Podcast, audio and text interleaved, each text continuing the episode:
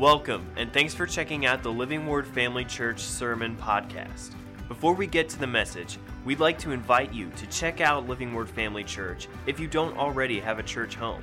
For more information, you can check out our website at livingwordfamily.org. Go ahead and open your Bible to Psalm 33.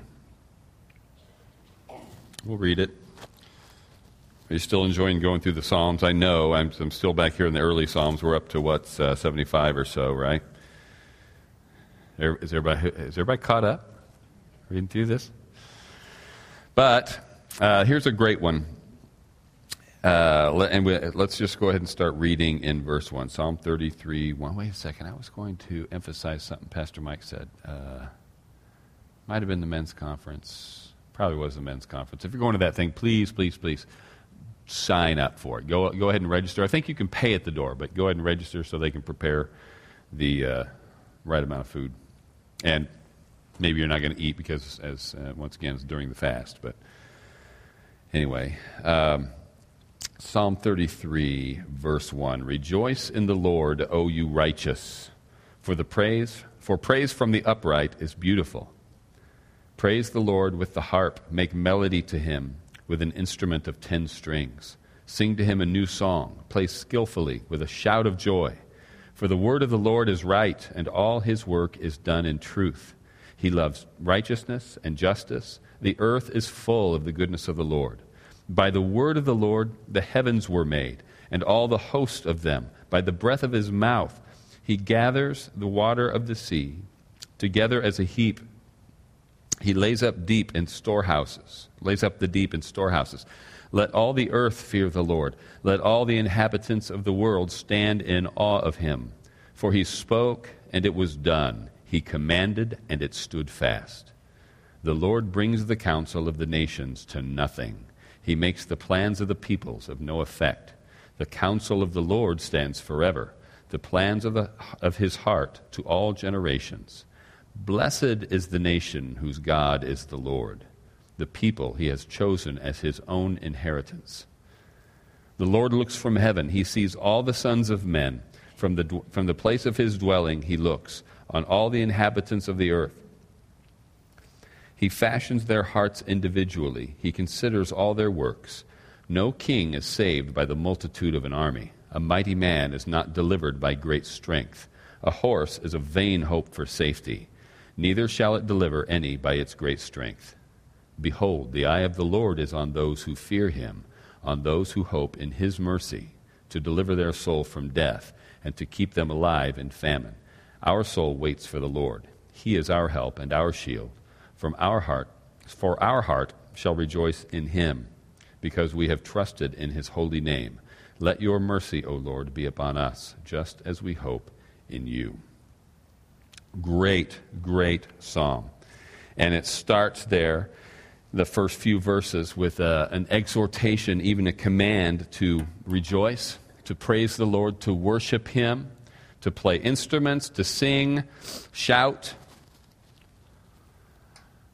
And then goes into a description of the things that ought to motivate us to sing His praises, to worship His name, to do these things energetically and willingly uh, from, from 6 to 11, it talks about his power by the word of the Lord, by the word, by his very word.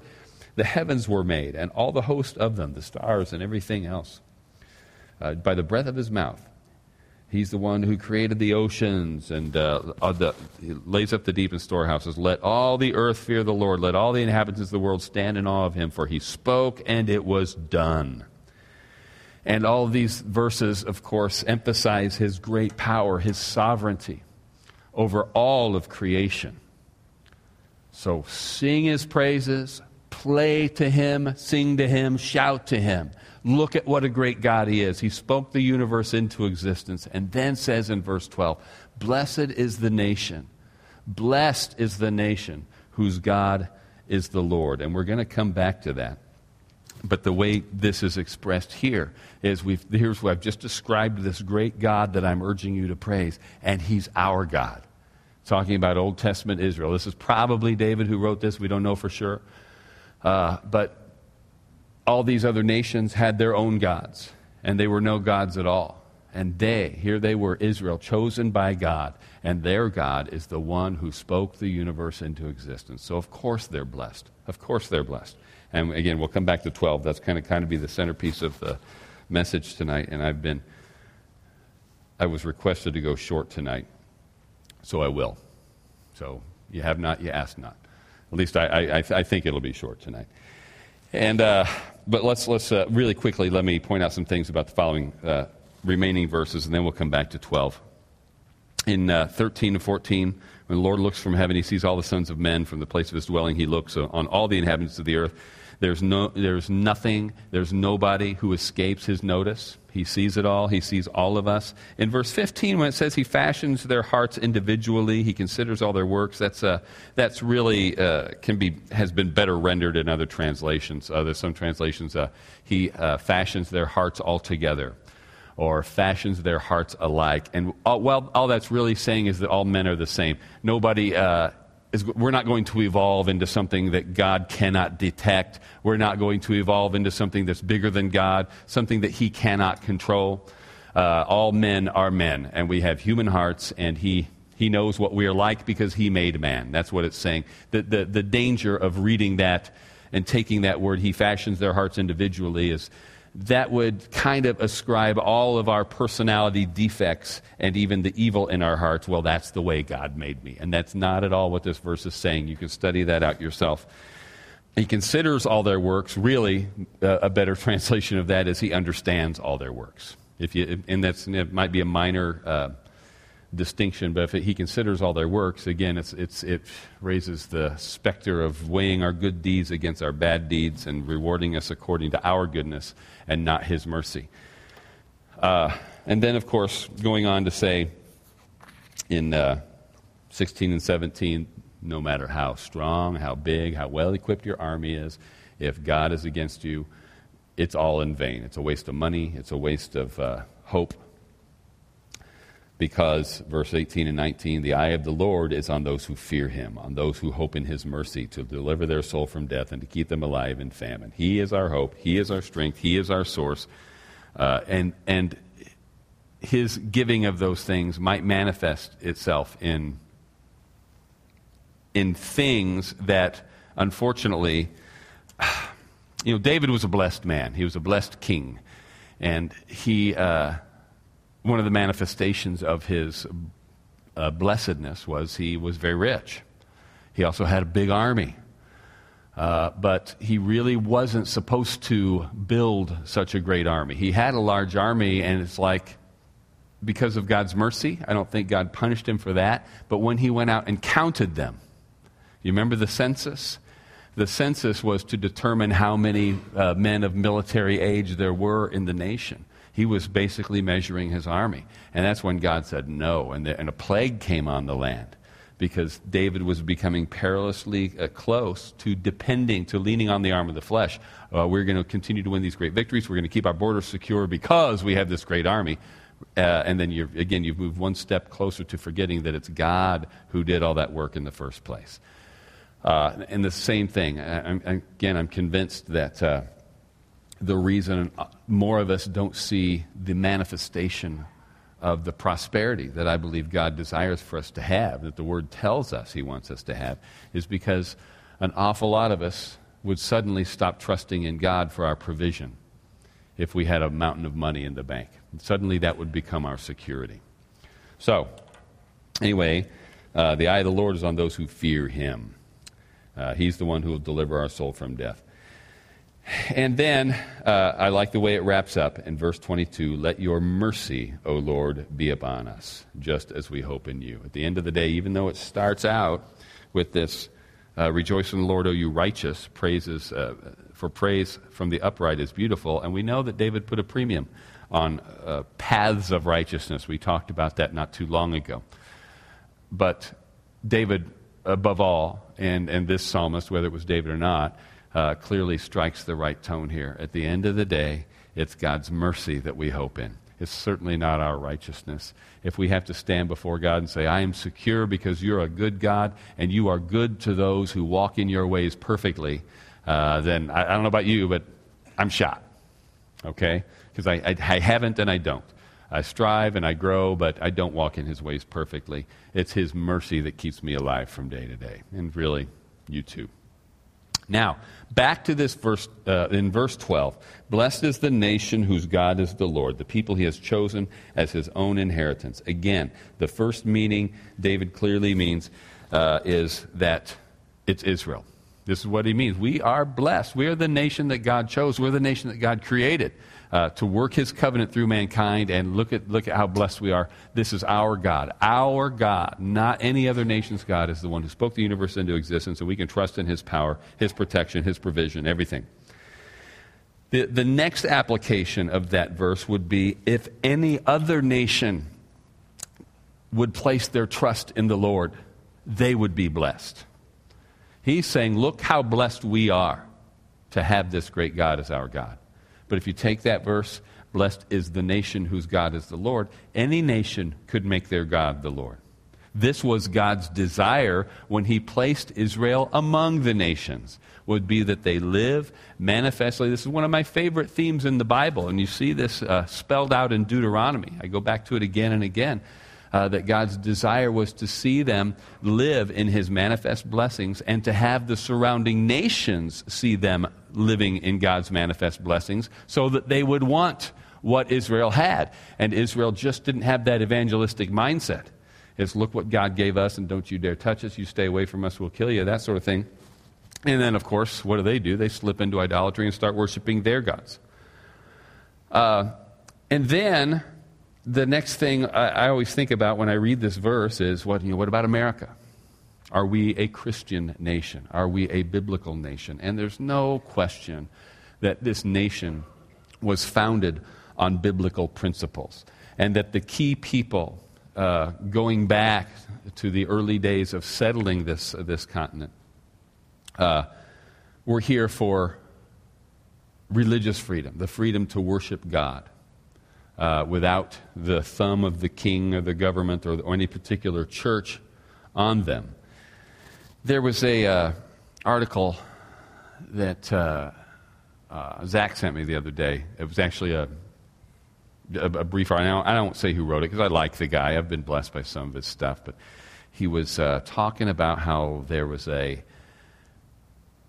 court, uh, courthouse somewhere where they wanted to hang a monument of the Ten Commandments which you see from time to time, and this shows up in the news from time to time.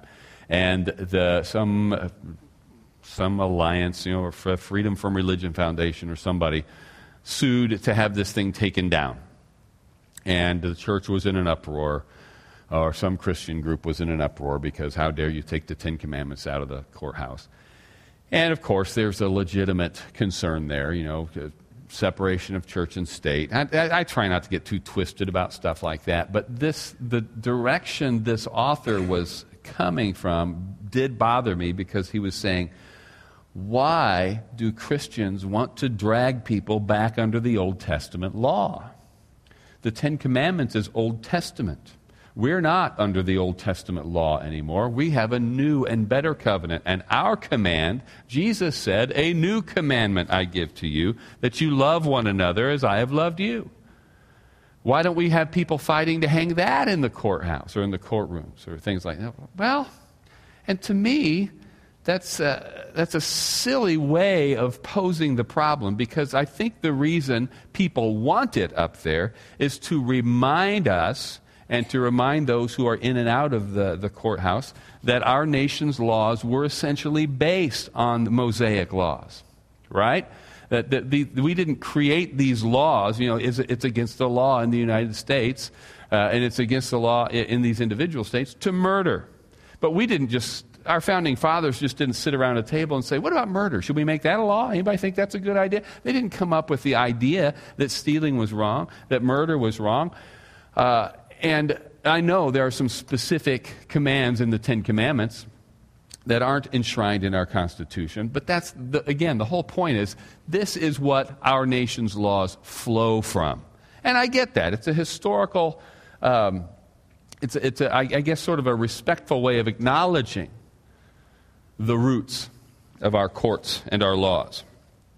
Ravi Zacharias, probably his most famous argument for the existence of God And he offers this, he, he approaches it from a number of ways, but it's usually the way he answers when somebody says, you know, why is there so much evil and suffering in the world if God is a all powerful and all good God? Why is there so much evil and suffering? He turns it around and says, uh, How do you define evil?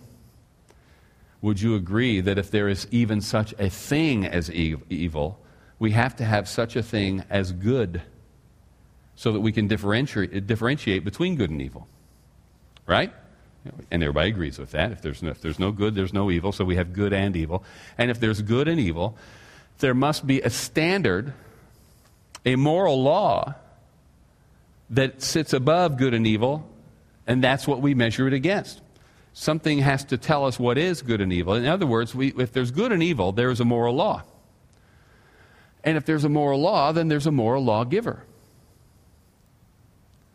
The law doesn't come from us, the law exists. We, we, we, we recognize that the, the, the, that the principle, thou shalt not kill, transcends us. We didn't just, we didn't just decide, hey, that's bad. We just, we just know it is. And why do we know that? Because it's a moral law. Why is there a moral law? Because there's a moral lawgiver. And if there's a moral lawgiver, there's a God. That's who our moral lawgiver is. And so, all, and all these implications are pretty clear to the people who want the monuments taken down, which is why they want them taken down. All right? But again, is our country going to collapse? Is Christianity going to fail because we can't hang a monument in a secular courthouse? No, it's not. Uh, but acknowledging the rightness of God's law is not the same thing as dragging people back into the old covenant. That's never what the issue has been about. So, I come back to this Blessed is the nation whose God is the Lord. Are we a Christian nation? Why are we concerned? Why are we as Christians concerned about that question? Because we want to see our nation blessed. I do anyway, don't you? We want, as believers, number one, well, not number one, but the first thing that pops into my mind is I want to continue to be able to do this without threat of anybody from the state coming in and kicking our doors down, shutting us down, jailing us, or whatever. I want to be able to speak boldly everything that's in this book without fear of being arrested or shut down or anything like that. Uh, and I, I also would like to see the church, not just this church, but the church, uh, regain some of its moral standing and its strength in the marketplace. It used to be, uh, for instance, that ministers were widely respected as moral agents, as, as uh, authority figures. Uh, and anymore, you know, if you've, if you've got uh, a, a minister that appears as a guest or a panelist on some news program, they're, they're not taken seriously. Uh, and, and, and part of that is because high profile ministers have sort of dragged the, the, the idea of ministry down in the public eye, and that's too bad. But we want to see Christianity publicly embraced we still like to think of America as a Christian nation. But how many of you will acknowledge that we are less of a Christian nation than we were 200 years ago? Less of a Christian nation than we were 100 years ago, certainly, and even less than a Christian nation than we were 50, 30 years ago. We are moving the same direction as Europe, which is uh, it's a post Christian continent. And uh, it's interesting. You see what's happening over there. Not just, I'm not talking about just the geography, it's a post Christian society. It's very hard ground for missionaries. You know, missionaries uh, in different countries, it might be difficult for people like Neil and Danette, for instance, to go where they go because the, the geography is so harsh, because the, the resources are so uh, slim. Uh, but they do find uh, fertile ground for the Word of God that they sow. People are, are receptive. I remember uh, Felucia years ago talking about his time in Nigeria, and there were a lot of people who were into supernatural things there, he said. And he said, if you, if you were a the Christians on, on campus, or he got saved, he received Christ at, uh, when he went to the university. And he said the Christians are the boldest, loudest. They'll take every opportunity to preach the gospel. If the professor's two, two minutes late walking in to start class, a Christian will go up and take the microphone and start preaching the gospel. And he says, and it's so easy to get somebody saved because they all believe in the supernatural. All you have to do is demonstrate and preach that your God is more powerful than the demon they've been worshiping. But it's hard ground in this post Enlightenment, post Christian uh, continent in Europe because they've outgrown the idea of the supernatural, period. They're, they're beyond all that. That's childish stuff and so they don't believe. And what's happening as a result, religiously speaking? What's flourishing over there now? Islam. They have essentially kicked Christ out of the public square, and nature abhors a vacuum, and Islam has rushed in to fill that void, to fill that vacuum, and it's flourishing and it's growing and becoming, uh, in many ways, a dangerous presence there. That's a separate, separate issue. We love our nation. We, if we love our nation, so we, we ought to be, our, our prayers for this nation and our desire to see us as a more boldly and openly Christian nation should not be so that things are easier for us. It should be because we love our nation and want to see our nation blessed. So, what should we do? What do we do? Uh, we do it on Monday nights. We pray for our nation, we pray for our leaders right? We pray for uh, the economy. We pray for the, uh, the trendsetters, the influencers, right? The people who do fashion these things uh, and, and mold the American psyche, as it were, the zeitgeist. We pray for churches across this land, not just ours, that they would be, uh, that the, the pulpits would be uh, there, there, would be men and women in these pulpits who are preaching truth boldly, preaching the gospel, not just social justice. We want God to protect us, and we want God to preserve this nation. We want this nation to be blessed. And let's face it, we want this nation to be blessed because this is the nation we live in, and we want to be blessed. Right? But, a couple things. Number one is this, and we talked about this recently. We're not going to talk about it long tonight. We've, we've, we've, we've mentioned this several times, but it's one of the more famous verses on this subject in First Chronicles chapter, or sorry, Second Chronicles chapter seven. Verse 14 says, If my people who are called by my name will humble themselves and pray and seek my face and turn from their wicked ways, then I will hear from heaven and will forgive their sin and heal their land. Now, that's a pretty important promise because it doesn't say if the whole land will turn and seek my face and turn from their wicked ways, but if my people will humble themselves, pray, seek my face, and turn from their wicked ways, he'll hear from heaven and heal their land. Not just us, right? So that's, that's pretty important. But more importantly, I think, and more excitingly, is 1 Peter chapter 2. And we're going to start in verse 1 so we get the right context of what I really want you to see.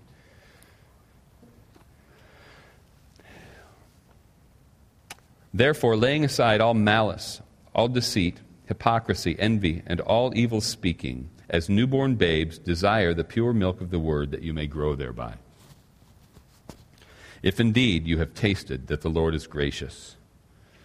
Coming to him as a living stone, rejected indeed by men, but chosen by God and precious. You also, as living stones, are being built up a spiritual house, a holy priesthood, to offer up spiritual sacrifices acceptable to God through Jesus Christ. Therefore, it is also contained in the Scripture Behold, I lay in Zion a chief cornerstone, elect, precious, and he who believes on him will by no means be put to shame. Therefore, to you who believe, he is precious. But to those who are disobedient, the stone which the builders rejected has become the chief cornerstone, and a stone of stumbling and a rock of offense. They stumble, being disobedient to the word to which they also were appointed. Now, this verse, verse 8 there, when it says, uh, they stumbled over the rock and they were appointed to this. Uh, people will take this as a defense for predestination. The ones who reject the stone, who reject the cornerstone, reject him because God, in his in the counsel of his will, in his inscrutable will, has simply foreordained that these people would reject him and walk in disobedience. That's not what that verse is saying. He's talking about that those who have chosen disobedience, it's preordained that they would stumble. In other words, if you are going to ignore God, you are going to reap uh, that, the crop that disobedience produces. If you're going to sow disobedience, this is what you're going to reap. It's going to be stumbling, it's going to be a rock of offense. You're going to bang your head on this thing. Okay? If you decide to obey, it's going to be glorious, it's going to be beautiful. Uh, but if you reject this, this is the stone that God set as the cornerstone. And you know what the cornerstone was, right? This was the stone uh, that they, they, they, they carved this, they measure it, they set it up perfectly. They chiseled this thing to some exact dimensions. And as they build this foundation, every stone is measured against the cornerstone. So you make their next stone, and it's identical to the cornerstone. The next one, you don't measure off the one you just built, you go back to the cornerstone. So everything uses the original stone as the model. And people who reject this, they reject it because why would I want to be like Jesus? Why do I want to be like you? I am my own person. And so the cornerstone becomes a rock of offense. And the, the, all, when it's saying there that they were appointed to this, it simply means that the, the results of their disobedience, those results are their appointment. That's, what they, that's what's been preordained, not the disobedience itself. Now, the important part. Verse 9. But you are a chosen generation, a royal priesthood, a holy nation, his own special people that you may proclaim the praises of him who called you out of darkness into his marvelous light, who once were not a people, but are now the people of God, who had not obtained mercy, but now have obtained mercy. I hope that is highlighted in your Bible. It's a super important New Testament verse, and it's beautiful because it very much reflects God's choosing of Old Testament Israel. You know, one of the interesting things about Israel is here was a people that had laws and government and people uh, and had national identity before they had a land. He chose them as a people, He chose them as a person. You know, while the whole nation was still in Abraham, He chose them. And they grew into the people that He called grew into this family, this great family, and then this nation. But it was their identity as God's people that made them a nation, not their inhabiting of the land that made them a nation.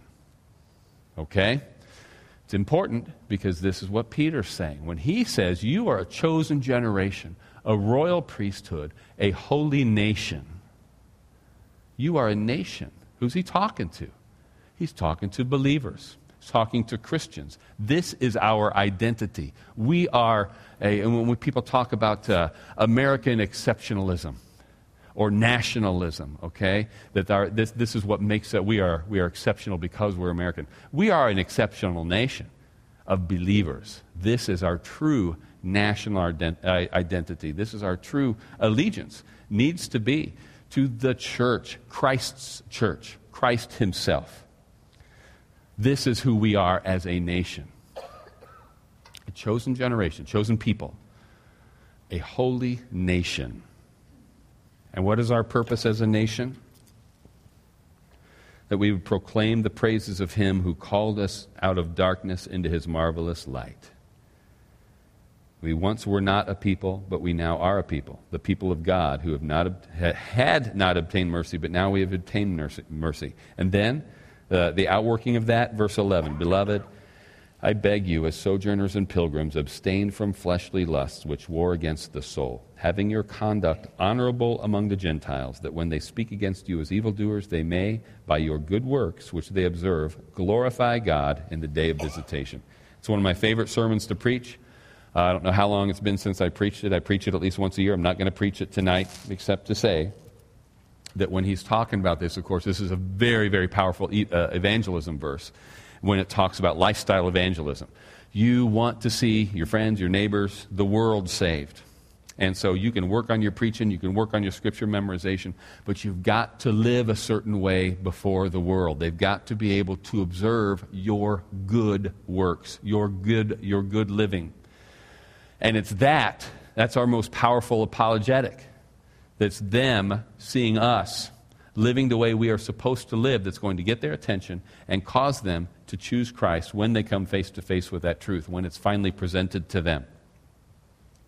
But again, who's he talking? He's talking about that, that, that we should all act in a way. I don't like the, the idea that we all need to be exactly the same. I believe in diversity of personality and diversity of gifts and all the, you know, it, it's, you can become all things to all people that I'm, we might, by all means, win some. It's better if just different people do the job. Some people are going to make connections better than other people. It's not that we all have to adopt the same personality, but there ought to be certain traits that mark us all as believers. Right? The things that are important to us. There, there, there ought to be unity about the things that, that, uh, that are our priorities. And certain things ought to mark us, like our language. Right? Uh, and we could do a whole list of things on there, but that's, again, that's more uh, the sermon that belongs to those two verses. And I kind of wanted to bring it back to this idea uh, expressed here and expressed back in Psalm 33 that blessed is the nation whose God is the Lord. We don't need to worry too much. We can pray about it, and we should. But if we want to be a blessed nation, we don't have to worry about is America blessed by God? I want America blessed for America's sake. But my number one national allegiance is to this new nation, this chosen people right? This new, this generation. And with this generation, he means it generated a new, a new race, right? We've all been born again into the kingdom of God. A royal priesthood and a holy nation. This is the nation whose God is the Lord. And even if, and I pray it doesn't, but even if this country continues to spiral downward, even if this country becomes more bold in its rejection of gospel truth, we're still blessed because our God is the Lord. This royal priesthood, this holy nation is blessed. Our blessedness, our protection, our provision, our healing, our salvation does not, is not tied directly to the decisions made in Washington, D.C., but rather to the decisions made in our prayer closets, in our homes, and in our churches. We can be blessed right in the midst of it. Just as the best parallel to that is when Judah was in captivity in Babylon. They were surrounded by their enemies, they were in enemy territory, and right there in the midst of it, they were blessed they were provided for, they were protected, even against a national plot to exterminate them. That's what the book of Esther is about. God will do that for us.